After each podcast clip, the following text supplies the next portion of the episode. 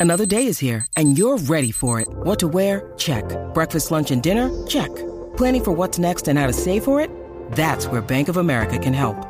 For your financial to-dos, Bank of America has experts ready to help get you closer to your goals. Get started at one of our local financial centers or 24-7 in our mobile banking app. Find a location near you at bankofamerica.com slash talk to us. What would you like the power to do? Mobile banking requires downloading the app and is only available for select devices. Message and data rates may apply. Bank of America and a member FDIC. I'm going to loosen my ponytail, let your hair down, get in my comfies. It's podcast time, baby. Wait, you've got to be kidding me. Let's get this untwisted. Happy Monday, folks, or happy whatever day of the week you're listening to this. I missed you all. I missed you all so much, and I apologize sincerely for not releasing an episode last week honestly, I just got kind of like a quick 48 hour cold. And first, my voice went, and then I sounded a little bit uh, nasally, which is just nauseating to listen to, especially on a podcast. And honestly, I still don't sound that great today. So for that, I apologize. But I also should not be saying that. I remember I had this professor who I was going to give a presentation in front of the class, and I started the presentation by saying, Hi, I just want to let everybody know I'm a little bit under the weather. Sorry, I've lost my voice a little bit, so I apologize if that annoys you in my presentation. And after I was finished giving the presentation, my professor said, You should never tell your audience that you're under the weather or that your voice is croaky or whatever it is, because half the time they probably wouldn't even notice the difference unless you pointed it out to them and then they're probably thinking about how sick you sound for the duration of the presentation, or in this case, the podcast. But I digress. I guess I already messed up on that. But whatever. Happy to be back. Happy to be chatting with you all. I actually feel like I have a few updates, and I'm just really happy for this episode because I kind of just want to be very vulnerable, very myself, and just kind of get into a space I haven't really dove into anywhere on my social media. And I think it's because it's one of my biggest vulnerabilities and something that kind of eats me alive. My voice just, hello, kind of croaked right there. But yeah, I'm a little bit nervous to dive into it, but I kind of feel like that's the point of my podcast to begin with. I started this not only because I've always just wanted to dive into the podcast space, but I wanted to make sure when I did start a podcast, it was going to serve a purpose. And sometimes it's lighthearted and it's fun and we just, you know, have a good conversation. And honestly, I'm pretty sure I genred the podcast comedy because I want it to be fun and I want it to be a lighthearted take on maybe some more serious topics. But at the same time, I don't want to take away from the opportunity to be vulnerable and just chat with you all, especially because I feel like if you're listening to my podcast, you probably care a little bit more than the average Joe Schmo on YouTube, TikTok, or whatever. Which, speaking of, I have a story to tell you that I've already talked about a little bit on TikTok, but I want to dive into here. And first and foremost, pause the episode. If you are not already following me on TikTok, go and do it in this moment. I will wait. And I'm saying this because I honestly was not really giving much attention to TikTok for so long. I was a lot more of a scroller. I wasn't really making content myself, but I kind of feel like it's becoming my little pocket of the internet where I don't really care and it's becoming such a fun outlet.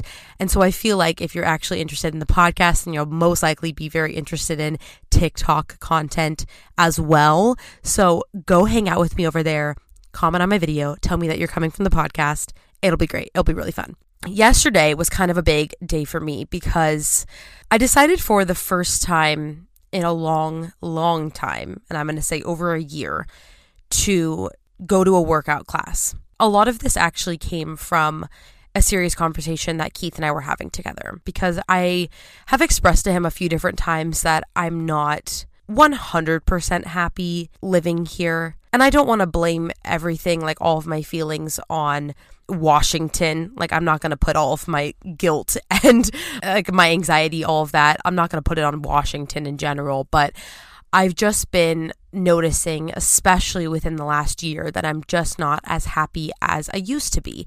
And some of that I think maybe even started in college. I know a lot of that has to do with the pandemic, just basically being on house quarantine for the past seven months or so. But in general, I've just noticed that I don't feel as happy or peppy all the time, even though I know that's kind of my general demeanor. I've talked about this maybe briefly before, but I've had a really hard time making friends here. And I think there's a lot of reasons for that. The first, um, I'll just completely blame myself. I can be very socially awkward. And it's funny because I'm a super outgoing person and I'm very comfortable in social settings when I'm with people I know. But when it comes to making new friends or even going to events, maybe even with people I do know, like people I know very, very well, I've gotten really, really bad social anxiety. And I think I've had this for a long time, but it's gotten progressively worse over time.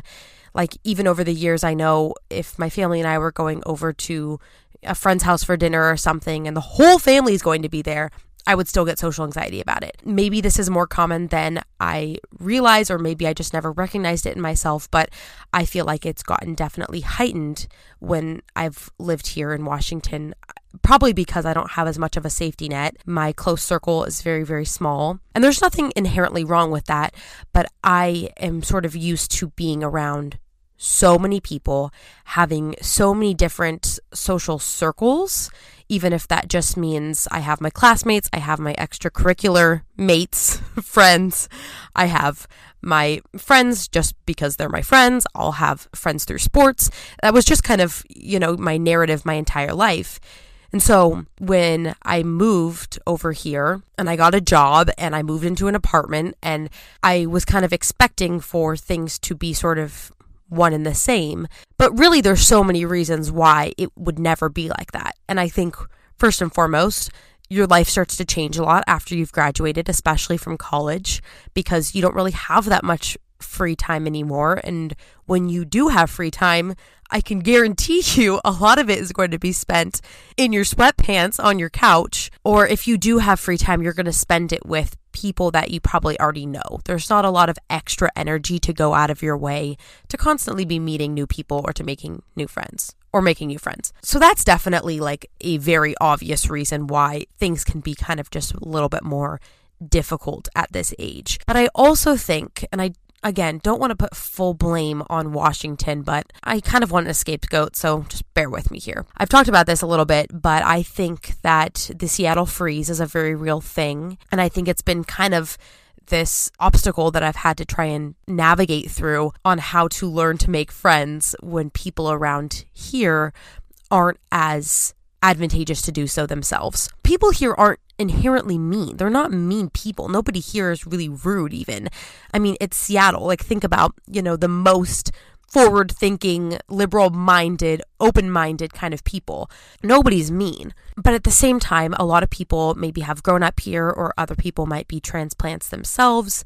And maybe some of it has to do with the weather. I don't really know, but there is this stigma that some people think is true, some people don't, that people in Seattle are very, very friendly, but they're not overly friendly enough to ever really invite you to do anything. Or they kind of will make plans with you, quote unquote, that they kind of know will never really be followed through on. Like, oh my gosh, we should meet up for coffee one time. But then no plans are ever executed, if that makes sense. I think a lot of people here just kind of have their close friend groups and that's whom they stick to, which is totally fine. But I think when you're a new person in town, the new kid in town, it's um it's harder to just make friends when people already have their own social circles. Anyways, I've been kind of telling Keith a lot about this lately and he suggested that maybe I should try going to a gym again because Keith and I used to go to this gym back in our college town that was incredible. We actually were taking a class in the studio that was through our university. So it was an actual class that we had to attend every single week. But it was a fitness class and we loved the environment of the studio. We loved the instructors. Everything about it was inspiring and empowering and nothing about it felt cliquey or too I don't know, LA maybe which was something that always intimidated me about fitness studios, especially when I would go to them back home in California. I always felt intimidated by the other people in the studio because it never felt that welcoming. But there was something really unique about the studio that we went to. So not only was the studio really welcoming and it felt like we actually kind of had a small little community there, but thinking back on it, I was also probably in the best shape of my life. I was in really good shape when I was preparing to go to Vegas my senior year of college because it was kind of an end goal for me. I knew I wanted to be in good shape because I was going to be going to nightclubs, I was going to be going to a pool party. I was like, you know what? I want to look freaking good. But I didn't realize the reason why I was probably in such good shape was because I was a part of a studio. I was going to group fitness classes. I was getting my butt whooped, more whooped than it had ever been whooped by my absolute favorite instructor ever. Her name is Destiny. I still admire her to this day. I love everything about her and I miss her so freaking much. And we did these TRX classes that had me sore for, I swear, like four days long. They were so freaking hard.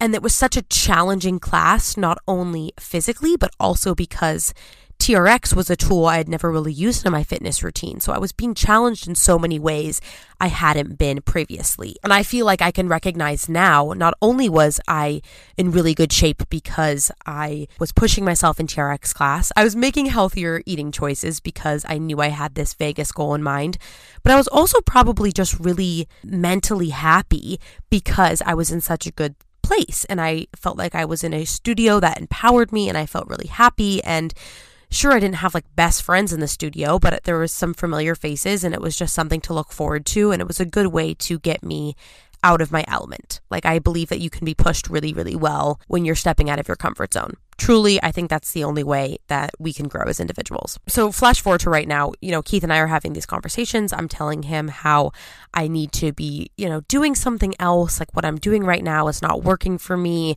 And somehow he mentioned how it might be a good idea for me to go back into the studio and to find a gym that might be really motivating for me. I knew that it was the right answer, but everything about it scared the living crap out of me, if I'm being honest. First and foremost, I didn't even know where to start. I was like, where do I even find a gym nowadays? What gyms are even open right now because, you know, it's not typically a good idea to be around people, especially in a sweaty, like drippy, enclosed environment. Do I even have the money for that? Like, you know, all of the questions and doubts just immediately flood my head. And then he told me, like, he saw this one studio that he drove by one day and I should just check it out and just look at their website, blah, blah, blah. So, of course I did. And there's just this weird part of me that gets really, really nervous, even just looking at studios' websites. Like, it's this lifestyle that I could only dream of for myself, but I couldn't ever see Taylor thriving in. And all I ever get is this immense amount of envy looking at these beautiful men and women thriving in the studio, but I can't see myself in that environment because, you know, that could never be me, or I'm not good enough for that, or I'm too nervous to put myself in such a vulnerable position. But I spent probably two or three hours just kind of scouring through this one website. And I was looking through their Instagram, I was looking through their workouts, and I was basically, in a really non creepy way, reading each of the coaches' profiles to find out if I wanted to do this, which coach would make me feel the least vulnerable, the most comfortable.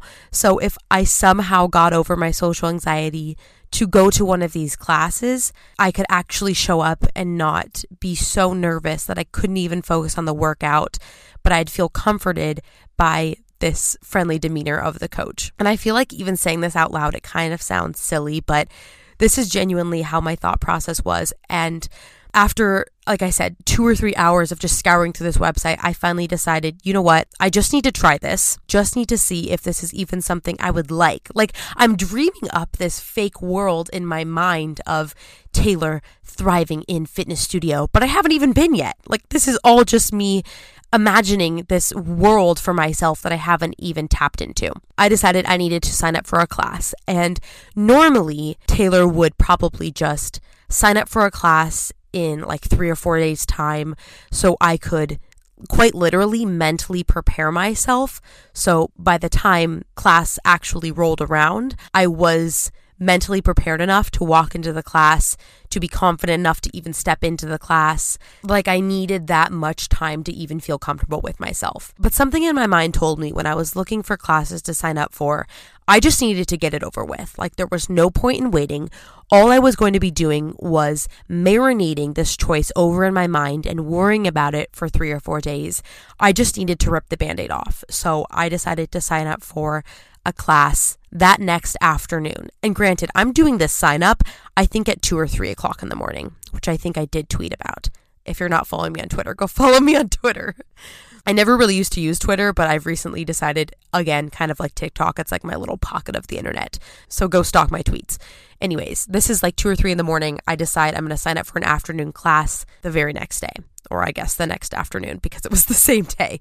And then that day, I guess I was feeling all right. I kind of avoided thinking about it all morning long. I just kept myself busy in my work. And then when it was time to leave the house, all of a sudden, and I really don't remember the last time that this ever happened to me. I had an actual full blown panic attack. And it was so bad to the point where I was shaking.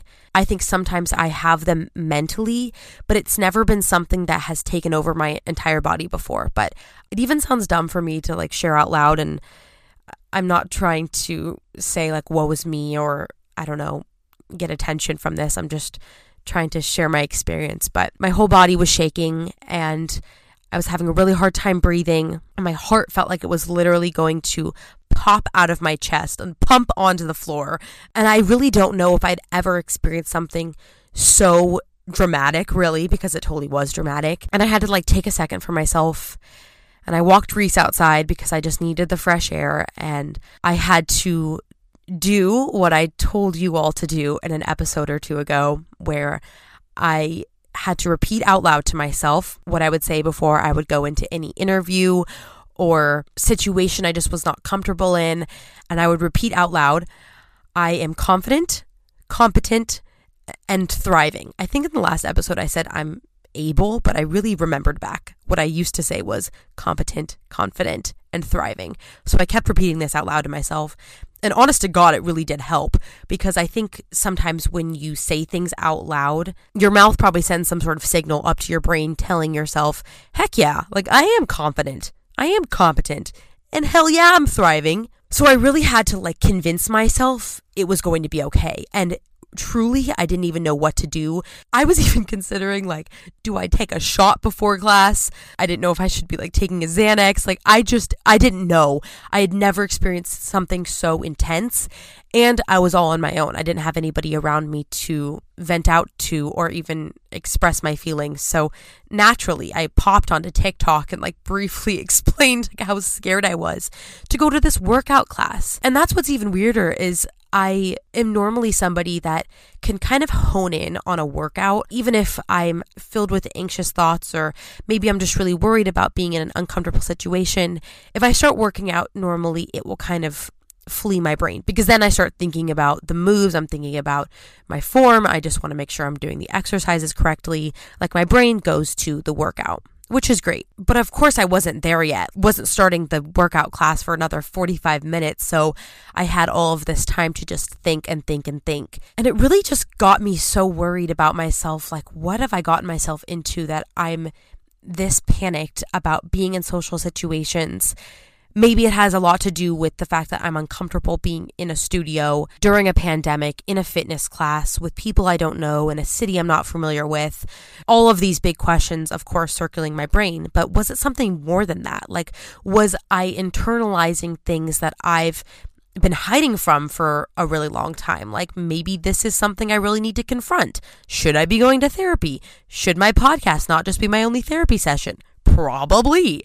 But yeah, I got to the class and I pulled up and, and parked out front, and there was already two women standing outside of the class.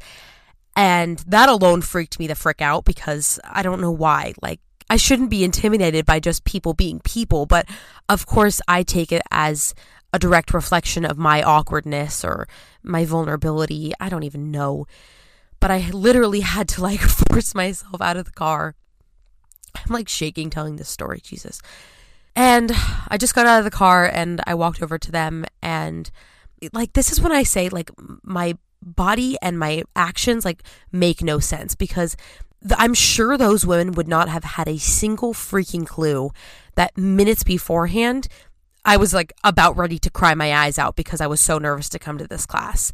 But something happens to me like when I'm in social environments where I can almost just flip a switch. And I was able to just walk up to these women and say, Hi guys, like I'm new here. I this is my first class. Like, do you know where I'm supposed to go? Blah blah blah.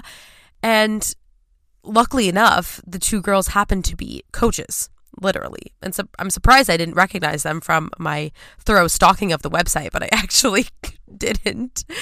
And they're like, oh my gosh, of course, like we're actually coaches. Like I'm so and so, and this is what you're supposed to do. And have you ever been here? Or this is where you go, blah, blah, blah. I don't know if you believe in like, I don't know, divine intervention or everything happens for a reason, but to me, that kind of felt like a moment of they were supposed to be there for some weird reason, you know? And I don't really think of myself as that spiritual of a person. I was raised in a church, but I don't really practice all that often. Maybe I should, I don't know. But it just felt as if those two coaches were meant to be standing outside waiting for me in this weird way. Like I needed them in that moment. And if they weren't there, I wouldn't have known what to do. And in that moment, it kind of just gave me a good amount of confidence to just carry on and know that everybody else is here to better themselves. I'm probably a lot more in my head than anybody else realizes. And I'm sure everybody else also has their own internalized thoughts of worry and doubt and they're not expressing that outwardly. So nobody would even know that I'm nervous myself. Once I got started, like everything went okay. And I didn't mention this, but in case you're curious or worried, the studio was extremely, extremely safe.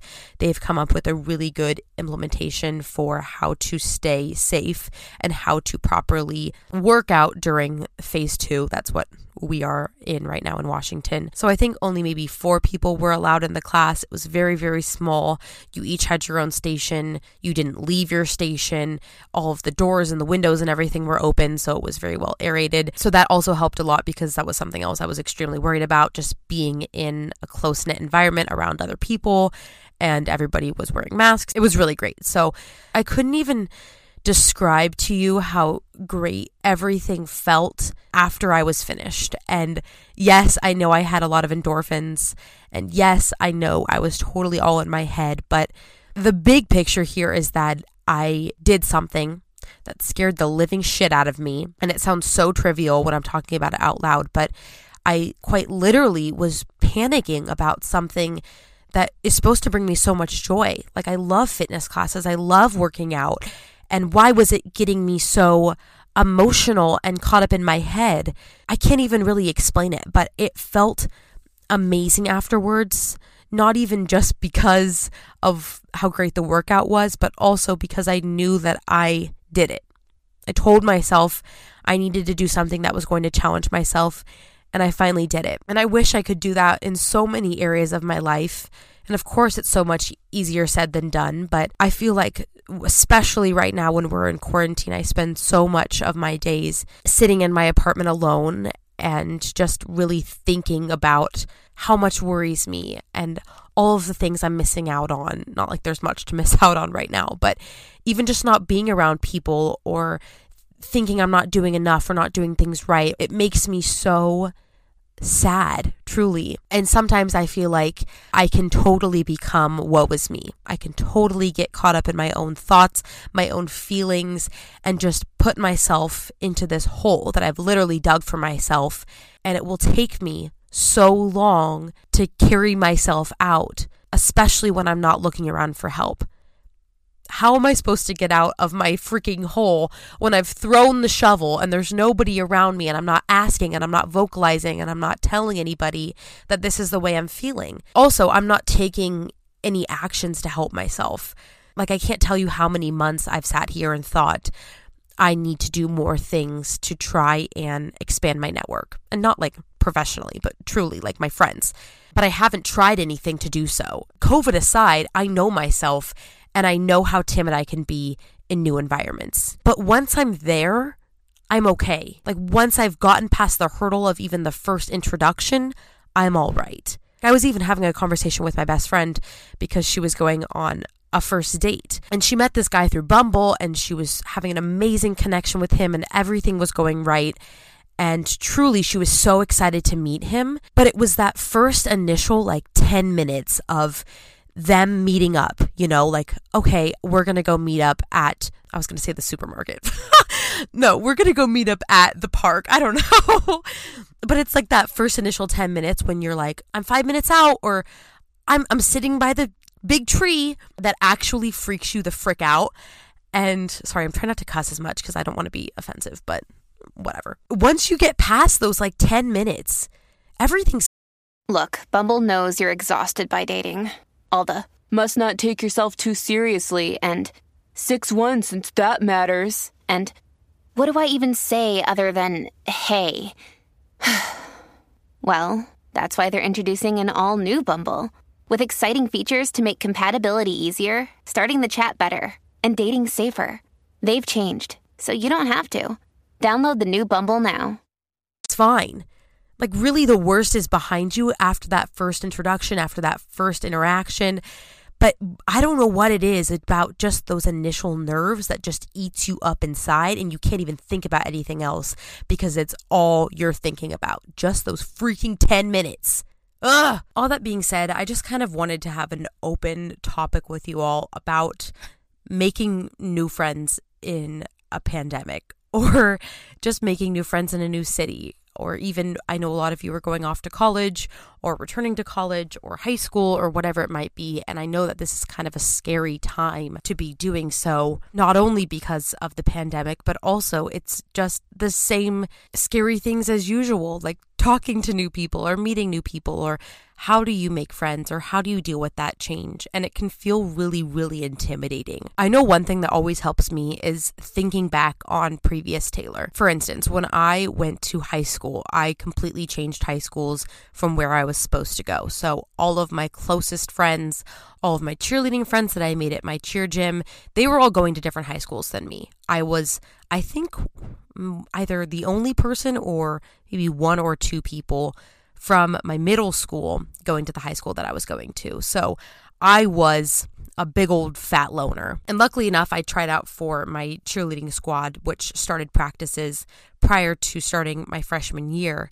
But going to my first practice at cheer, going to my first classes as a freshman, I remember being petrified because I was around so many people that not only all went to school together, I was kind of the outsider, but also it was just a really scary big environment of a whole bunch of people that I had never met before and I didn't know how to be myself. I didn't know how to make friends. It's like you almost forget somehow because you've grown up with the same people all your life. But looking back and after graduating high school now, I can realize that I was okay.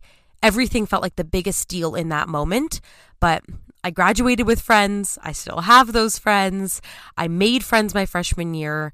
Freshman year is almost the easiest year to make friends in high school and college because everybody's in the same boat, especially with college. Most people are coming from all over the world or all over the country, wherever you might be. And it kind of feels like everybody just wants to have somebody. So even in that moment, you kind of feel like you are dealing with the hardest thing that you've ever dealt with before. But when I'm in those really scary situations, I think back to how previous Taylor handled it. And even though I was super scared in that moment, I got on the other side of it. You know, I got past those first initial 10 minutes. I got past those first initial few days, few weeks in school and everything was all right and it ended up being really fun and it was always a good time. So I know it can be so hard to get out of that current mindset that you have that's like eating you alive where you're so so worried about what's to come, but I think it's really important to realize how small those moments are in the grand scheme of things or how you've overcome them in the past and remind yourself of that when you're in that moment in present day let's talk about just some general tips that I can give for making friends, keeping friends, dealing with change, going to college, all that jazz. So, making new friends, keeping the old, one is silver, one is gold. I would say the biggest thing to remember is that, kind of like I'm vocalizing right now, I bet most people are just as nervous as you are, even if they don't show it, even if they come off as the most confident person in the room. I bet that they still have, you know, their own struggles that they're getting over themselves. You know, you never know anybody's full story. So, remember that when you're trying to make new friends and start really, really small, especially if we're going to talk like freshman orientation or something in college, even first few days on the job. Start on a basic level of conversation. Like it can be something as simple as complimenting somebody on their shirt, their blouse, their pants, whatever, or it could be just asking them simple questions about themselves. Literally, I've said this so many times before. Everybody loves to talk about themselves. So if you get somebody off on a rant and you're, I don't know, complimenting them, or you ask them where they're from, or maybe how they got started with the company, or how they came to this college, ask them about themselves. And truly, people will remember how you made them feel. Oh God, I'm such a freaking broken record. I'll like remember these phrases that I've already said in past podcasts or videos, and I'm like, you guys are probably like, Taylor, You've already said that before, but maybe I'm just going to hone in on it and make it my main points because this is so true. I think I said this before about interviews. Honestly, nobody really cares what you say in an interview, and that's not exactly true because, of course, they care. But if candidate A said the exact same thing as candidate B, but candidate A connected with you or made you feel a certain way or empathized with you or maybe even just engaged with you in a different way than candidate B, even though they had the exact same answers, candidate A is going to stand out. Do you get what I'm saying? People will remember how you made them feel. So if you yourself are not comfortable opening up or if you don't want to really talk about yourself, get other people to talk about themselves. And then, you know, even a few hours later, a few days later, whatever, they're going to remember you because they're going to say, wow, like Sally was the absolute sweetest. She made me feel so good about myself. When really all Sally did was just get Joanna to start talking about herself. But Joanna loved that, you know? Keeping friends. Okay, so dealing with this is really challenging, but I promise you it is beyond worth it. I actually feel like I have a lot of experience with this because, like I mentioned, I went to different high schools than all of my closest friends who all went to school together. I went to a different college, of course, but I feel like over the years I've found good ways to stay connected with people that truly matter and that I want to keep in my life. And that's the most important thing. It's really hard to come to terms with, but friendships will come and go. And I kept seeing this like viral tweet. I think it was on Twitter. I don't even know. It's kind of this thing that nobody really talks about where friendship breakups or even just friendships that kind of drift apart from one another are almost harder to cope with than romantic breakups. And maybe you don't completely concur with this statement, but I actually feel like I totally do because there's something really special and so valuable about a friendship between you and somebody else that can never be replicated. It can never even be replaced by a new friend. Because when I lose touch with one friend, even if I make another friend, I'm still really comfortable with my new friend, but there will always be parts of my old friendship that I will miss and I will almost yearn for because they made me feel a really good type of way, or maybe we just have incredible memories together. And I think about that so often with a lot of my good friends from high school or even elementary school that I don't get to connect with all of the time. And a lot of that, you know, just has to do with life and moving on. And I don't know why this isn't as talked about, but I feel like it's just very normal that as you grow older, you will just kind of lose touch with people that in one point of your life used to be your absolute closest friend.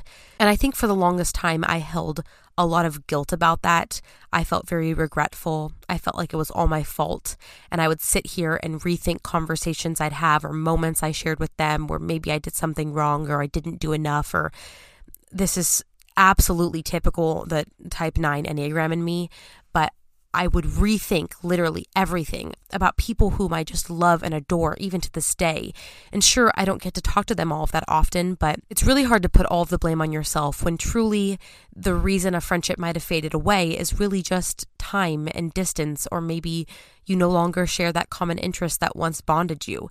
And there shouldn't be anything really wrong with that, but I feel like there's just kind of this strange unsettledness of it all. Like you don't really know how to get over it. And I think throughout my life, I always get hung up on those things. I always get hung up on the friendships that never really felt like they had a closed door. Because truly, I don't really think I've ever had a falling out with a friend, like where we truly hate each other, honest to God.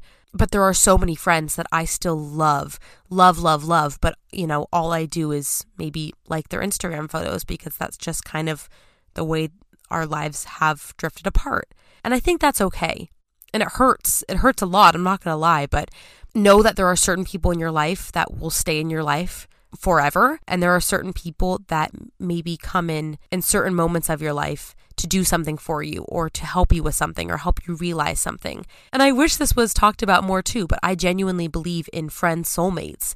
Maybe there are people that come into your life just for a sole purpose, or maybe for a short period of time to teach you something or to have you be more aware of something. And sure, the friendship doesn't have like a termination date, but maybe they're just sort of meant to come into your life and then you kind of go on your merry ways. And I guess what I'm trying to say is, I don't want you to get hung up on that like I do. I don't want you to get upset with yourself. I don't want you to blame yourself.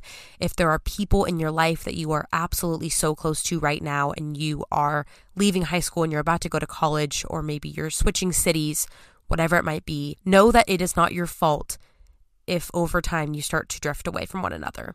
But also know this I'd say three of my absolute best friends I've known for most of my life and I will go weeks without talking to them. Sometimes it's even longer. Sometimes we're having those stints where we are texting or sending each other memes every other day. But there are certain people in your life that you just don't really have to worry about. And I think when you know that you don't have to worry about always putting in so much effort to keep that connection there is when you know they're a friend or a friend soulmate, whatever, for life. Some of my closest friends I haven't even seen in years. And that's not purposefully, but you know, we have jobs on the other side of the country, or one of us went to school here, the other one went to school there, and things have just never really added up. Or maybe we'll be home in our hometown at different times of the year than one another. And that's the kind of shitty part about growing up is you start to realize how difficult it is to even see the people that mean the most to you. But the best part about that friendship is knowing that you don't have to put in 400% effort to know that it will always be there. I also think it's really important to recognize that it is okay for your best friend to go off to school and to make her own best friend because I think that was something I struggled with for a really, really long time.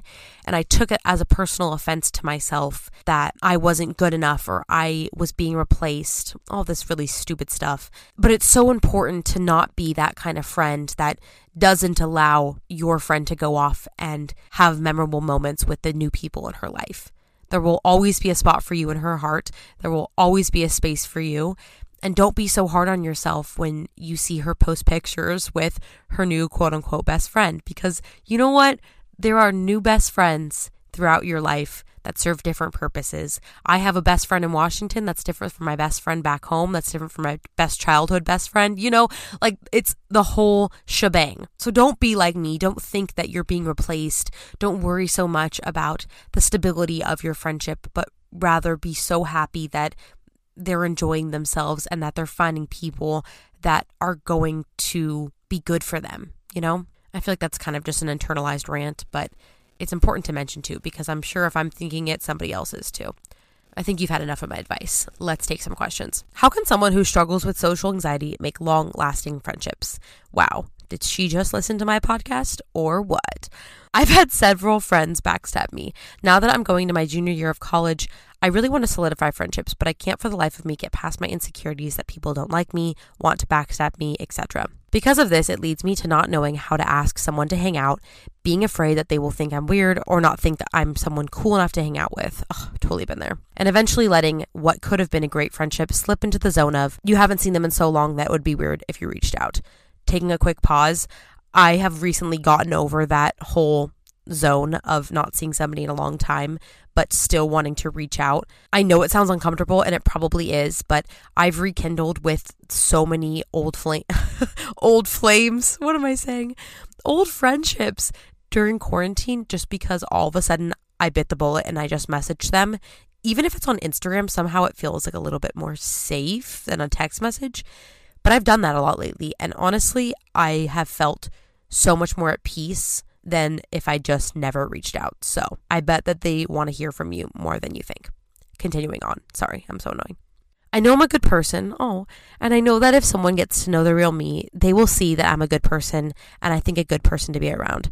So, how do I help myself with the confidence to branch out in the moment? This is a really, really comprehensive and great question. Okay, so let's think solution based here junior year of college. Obviously, like we've mentioned, things are going to be a little bit different here at universities on any campus really right now. But I remember something that always helped me out when I was in school was going to sporting events or going to club meetings or any kind of campus event, even if it was by myself or with even just one other friend. And something about the events was really great because first and foremost, you're going to that event with a purpose. So everybody is there for a common reason. For example, if you're going to a football game together, everybody's there to watch football, right? God, I hate when people say right at the end of a statement. Sorry, that was so annoying. Maybe that's just me, but it's a habit that drives me nuts. It makes me feel like people are condescending me. Anyways, that would be my first tip. If you do have any kind of event that you are able to attend, I feel like that's a great way to meet new people. It's almost like the little tiny moments that will start to make you acquaintances that you can turn into close friends. So, for example, let's just give the scenario without the pretenses of COVID. I know that that's a difficult barrier we're going to have to face, but let's just pretend here. So, you're at the football game, you're in the stadium, you're sitting down with your close friend, Susie Q. Susie Q is on your left, but to your right is this girl from your chemistry class. And you're like, oh my gosh, girl named Gabby. Gabby's awesome, and I've always wanted to be her friend, but I've never really known how to, you know, connect with her in chemistry class because Mr. C is always going on about H2O. So now that you happen to sit next to Gabby at the game, you can kind of slowly, you know, talk to her here and there throughout the night, but you're not obligated to have a full conversation because you're too busy focusing on the game, too busy focusing in on the sports. I feel like I've actually made really good friends through situations like that because you'll remember them after the event and you'll remember, hey, I went to that football game and I was sitting next to Taylor and she was super nice and friendly to me. And now maybe when we're in chemistry class, I'm going to say hi to her and then you have a reason to connect over something. I feel like that's a good way of getting over the hurdle of just not knowing how to talk to new people. As I mentioned with my whole story of going to the fitness center and not knowing how to get over my social anxiety in that situation, I felt like the biggest thing I could have done for myself, which thank God I somehow got myself to do, was to just go to the class. And once I got through the class, once I even got out of my car and was talking to those coaches, I somehow was able to feel a lot more at peace. Don't get me wrong, don't get this twisted. I wasn't a okay totally myself for the duration of the class. It wasn't like everything was just fine. But I was zoned in on the workout, I was focused on something else, and I was feeling a lot more at peace than I was beforehand, and it definitely helped my social anxiety just getting over that first initial hurdle. So when I go back for my second class, I'm probably going to feel a lot more comfortable. It's almost like we have to push ourselves out of our initial comfort zone to even grow past those anxieties. And I'm not going to be like, just get over it. That's how you get over anxiety.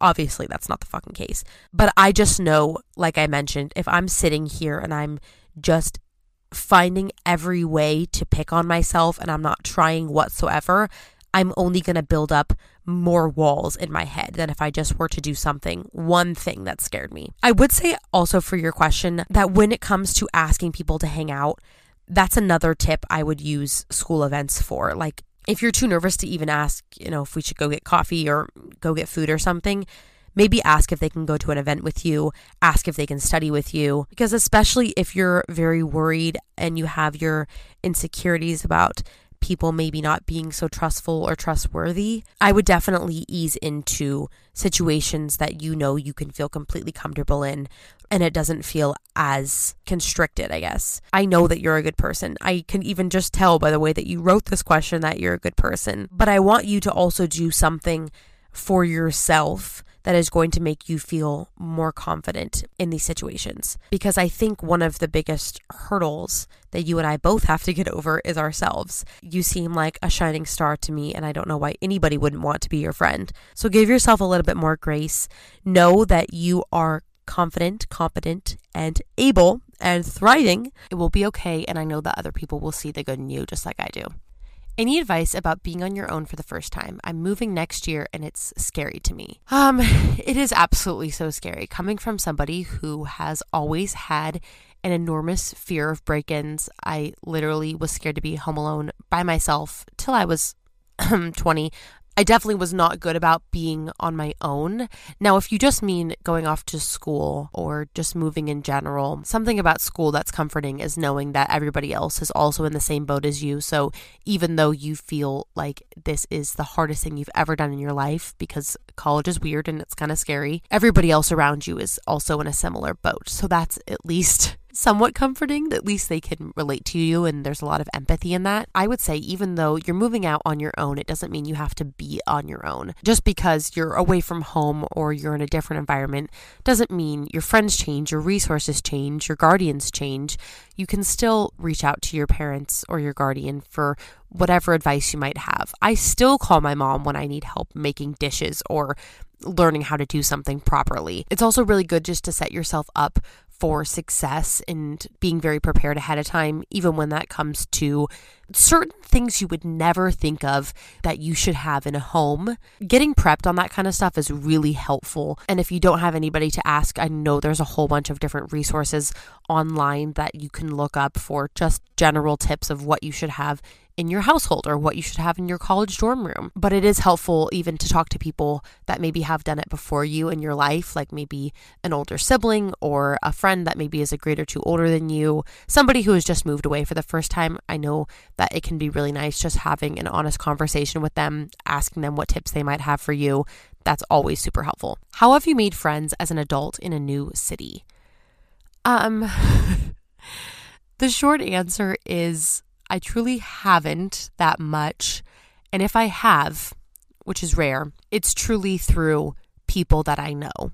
I've always kind of thought this, but I really think you just need to have one person. One person to go to restaurants with you, one person to go to bars with you, one person to introduce you to their friends. It's always just like the comfort or the security blanket of having one other friend to do things with. I would say a lot of the people that I have met here were already friends with Keith because he grew up in this area. So it makes a lot of sense that a lot of people he knows are still around. And now I'm friends with those people too. So that's definitely a good way, just having somebody close to you introduce you to new people. Otherwise, I think I'm trying to navigate as we go here. Maybe I'll give you guys a little bit of an update as I go along, but making friends in a new city, I think you have to do things. Hey, it's Ryan Reynolds, and I'm here with Keith, co star of my upcoming film, If, only in theaters, May 17th. Do you want to tell people the big news?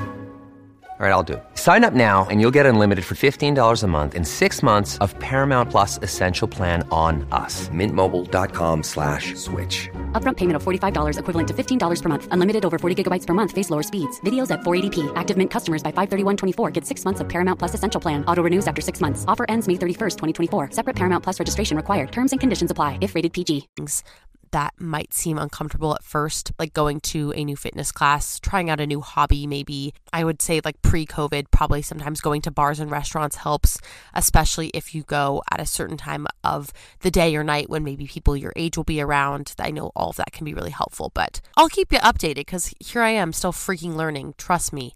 I don't want to act like I ever have it all figured out because trust me, I think it's very clear I don't. Okay, this is a juicy question, and I want to do a full episode just on juicy advice questions, but this is good. What do you do when your best friend is dating a boy everybody hates for like two years now? When can we say something to her? Wow. Well, my first instinct is what makes him so hateable? Why does everybody else hate him above anybody else? I think that's kind of first and foremost what you need to narrow in on. Is there actual reasons? Like, has he cheated on her? Has he wronged her in any way? Is he annoying around all of you? Like, is he rude to her friends? What are the actual facts on why he is hated? Is it just something that you don't like his demeanor, you don't like something about him, or is there an actual reason to not like him? narrow in on that first. If everything is adding up the same and everybody is under the same consensus and there's a lot of people that are saying this is not the right person for her and there's validity behind that. Personally, what I would say, even though it is hard as heck, is you need to confront her about this. And maybe it doesn't need to be a full confrontation. Maybe it doesn't need to be something even that serious, although this does sound pretty serious. But if this is your best friend, as you're stating, then as your duty as said best friend, you need to be honest with her. Not to name drop or anything, but one of our closest friends was dating somebody for a very long time. that was not good for this person. We constantly told person over and over again that this person was not good for them. They didn't listen to us. And there was a lot of validity behind this. There was cheating involved and whatnot. But it did take a really long time for our friend to recognize that this was not a positive or thriving relationship to be in. But truly, all you can do as a friend is help them recognize their worth and know how valued they are and why they deserve better.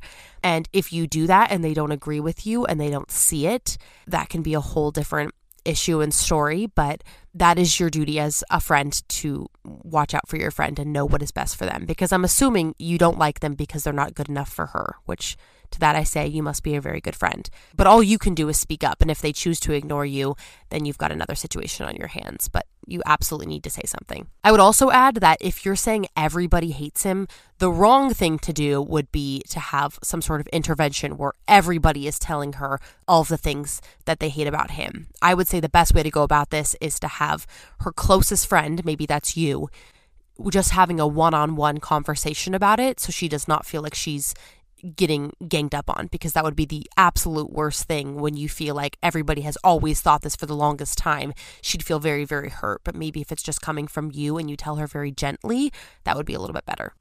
Gosh, maybe I'm good at this.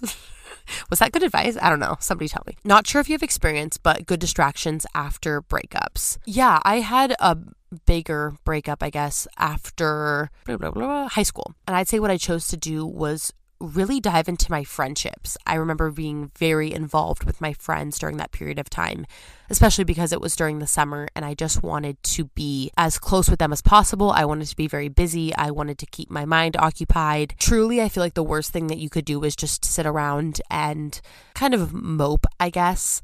I think there does need to be a, a time of reconciliation, if I may. Similarly, it's very important to keep your mind busy, to keep your mind occupied, be around people you love, remember that you're loved, and do things that will keep you happy. What is one thing you wish somebody had told you about college? I went to a fairly small school, so I would say for me, I wish somebody would have told me it's very similar in style to, you know, what high school is like. Actually, let me say this. I wish somebody would have told me that classes are not as scary as, you know, television or society wants to make you think that they are. Professors are just that. They're professors, and that's just kind of a scary, intimidating word for teacher. Yes, they might have a higher degree, and yes, maybe they seem a bit more intimidating, but they're not just going to all of a sudden escalate you from schoolwork as a senior to schoolwork as a 35 year old, which was kind of what my mindset was. Like, I thought I was not going to be able to handle classes in school. But truly, school is just a few notches up from your high school. And I think what a lot of people don't understand when they're going through the admission process is that it feels very personal and it feels like your school, you know, you have to do this, that, and the other thing to get into a school, and you have to write the perfect essay, extracurriculars, all of that. But really, it, the admissions process is trying to make you feel as suitable for the university as possible. And there's a reason why there's an acceptance rate that varies from left to right. But truly, it's because they want to see you thrive. The university, as much as people like to point them as villains and whatnot, truly wants to put you in a successful environment. What university wants to accept a student that they know is going to fail? How will that look good for them? No university wants to have students get into the school that will fail their classes because it's going to make the university look bad. So if you get into a school, know that you're meant to be there, know that the classes will be at the perfect level of advancement for you. And yes, of course, there's some universities that have some iffy situations on how they let some students in, but that's a whole different story. But for the most part, the admissions process is actually very thoughtful. And I know this because I worked in the admissions office myself. So be graceful with yourself. Know that classes are not as intimidating as they seem, professors are not as intimidating as they seem.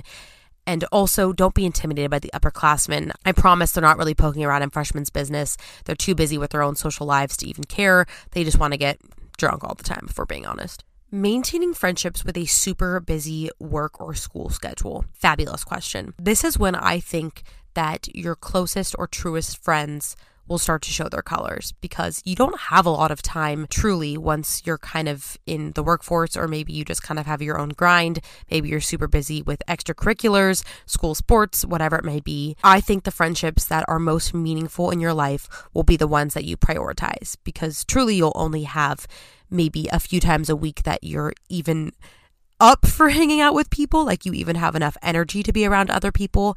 And in those circumstances, I think that you will pick the people that you know matter most to you. So when you're maintaining those friendships, of course, you know, you can hang out with them when you can. But I would say even just small moments of checking in with people via text message, sending them Instagram memes, or just tagging them in things, little stuff like that, for some reason means a lot to me because it means that somebody is thinking of me or somebody thought of me. And yes, they constantly are saying they're too busy, they're too busy, but they're clearly not making excuses. Do you know what I mean? Like sometimes I take it personally if somebody says, Oh, I can't hang out multiple times in a row, and then it discourages you from wanting to ask them to hang out again. But if they truly are just busy, but they're still texting you and they're still making an effort to communicate with you, then I guess you know it's genuine. You know, they're not making up excuses. I also think that the friendships that I am most certain about, I never have to worry about. I never have to worry about continually texting them because I know that they won't forget about me. But the friends that I desire most maybe don't always desire me back. And that's when I know it's a real struggle to maintain the relationship. In which case, is it worth maintaining in general if they're not putting in the same amount of effort that I'm putting in? Were you homesick when you left for college? Okay, great story. So, the president of our student body gave a speech to all of the freshman class, basically just welcoming us and whatnot. But I remember very distinctively that he told us he was the kind of kid that you know, came to college. He was loving it. He was like, bye, parents, peace out, see you never, like super ready to be out on his own. And what he told us was on his third week of school, he ended up having kind of like a little small meltdown because he kind of all of a sudden got hit with all of his emotions. Because especially when you start school, you're kind of caught up in all of the events. I don't know how things are going right now, but when I started school, it was basically like every single day there was different things planned by the university for you to do.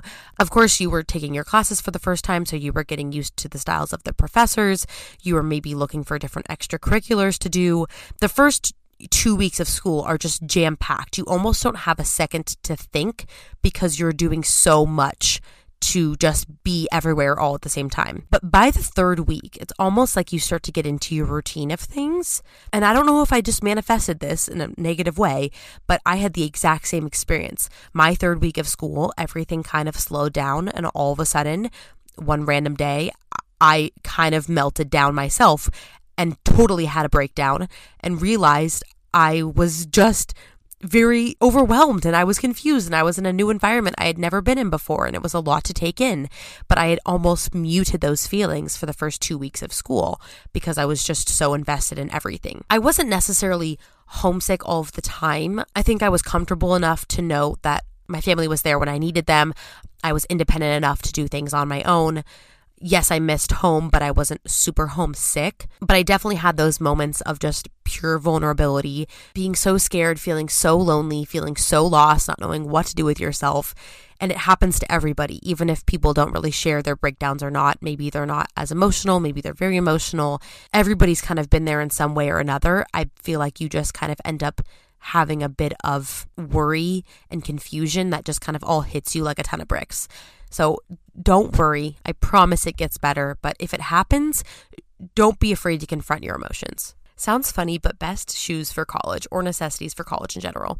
Love this question. I think it depends on where you are. I feel like there's different fashions for different universities. I remember one of my best friends always talking about that too. I went to school in the Pacific Northwest, so I kind of had PNW vibes in my style.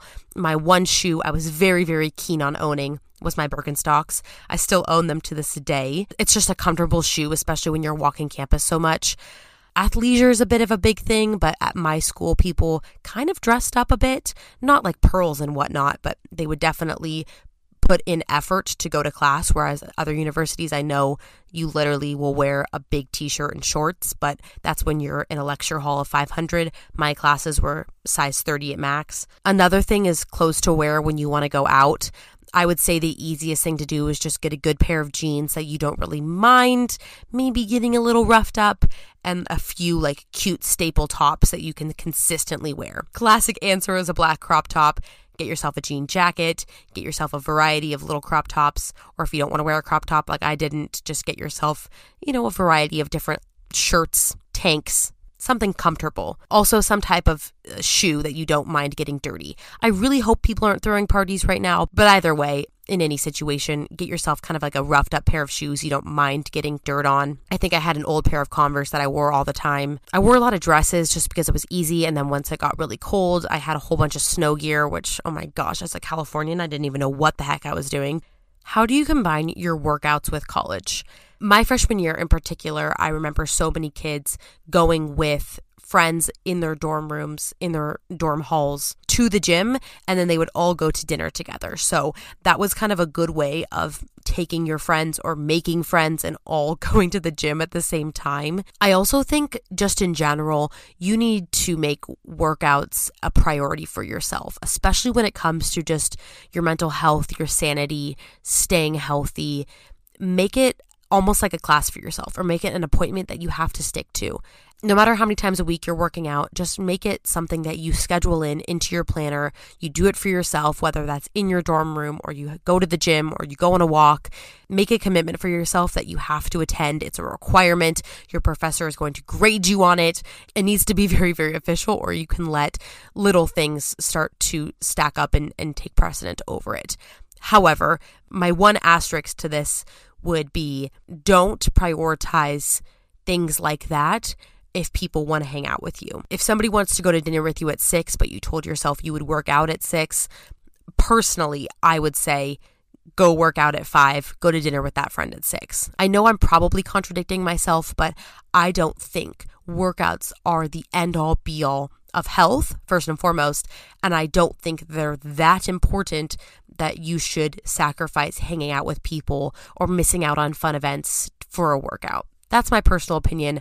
I just am not the kind of person that would ultimately prioritize me or would miss out on fun things for a workout. Now, is that always the right answer? Probably not, but I just think it's college. You need to live your life, you need to do fun things and your workout can always be saved for tomorrow because why not?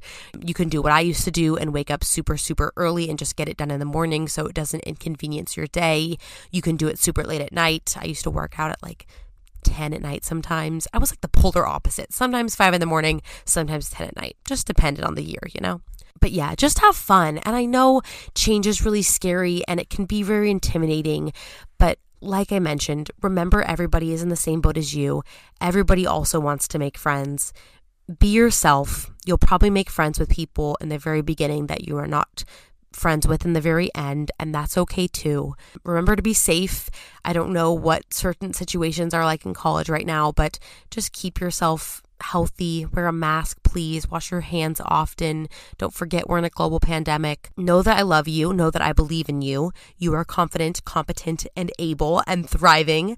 And you've got this. You've totally got this, and it's going to be all right. But thank you so much for listening to another episode of Don't Get It Twisted. My voice hurts a lot because I've been talking too much. I'm sorry if my voice was nauseating too nasally for this whole episode, but God bless you for getting through it. Please let me know if you ever have any more questions. Please email me if you do hello at twistypod.com. You can always send me a message on Instagram or you can answer any of my Instagram question poll things, whatever, um, every week when I post questions for the podcast. But Otherwise, I will talk to you all next week, or you can go ahead and follow me on any social medias.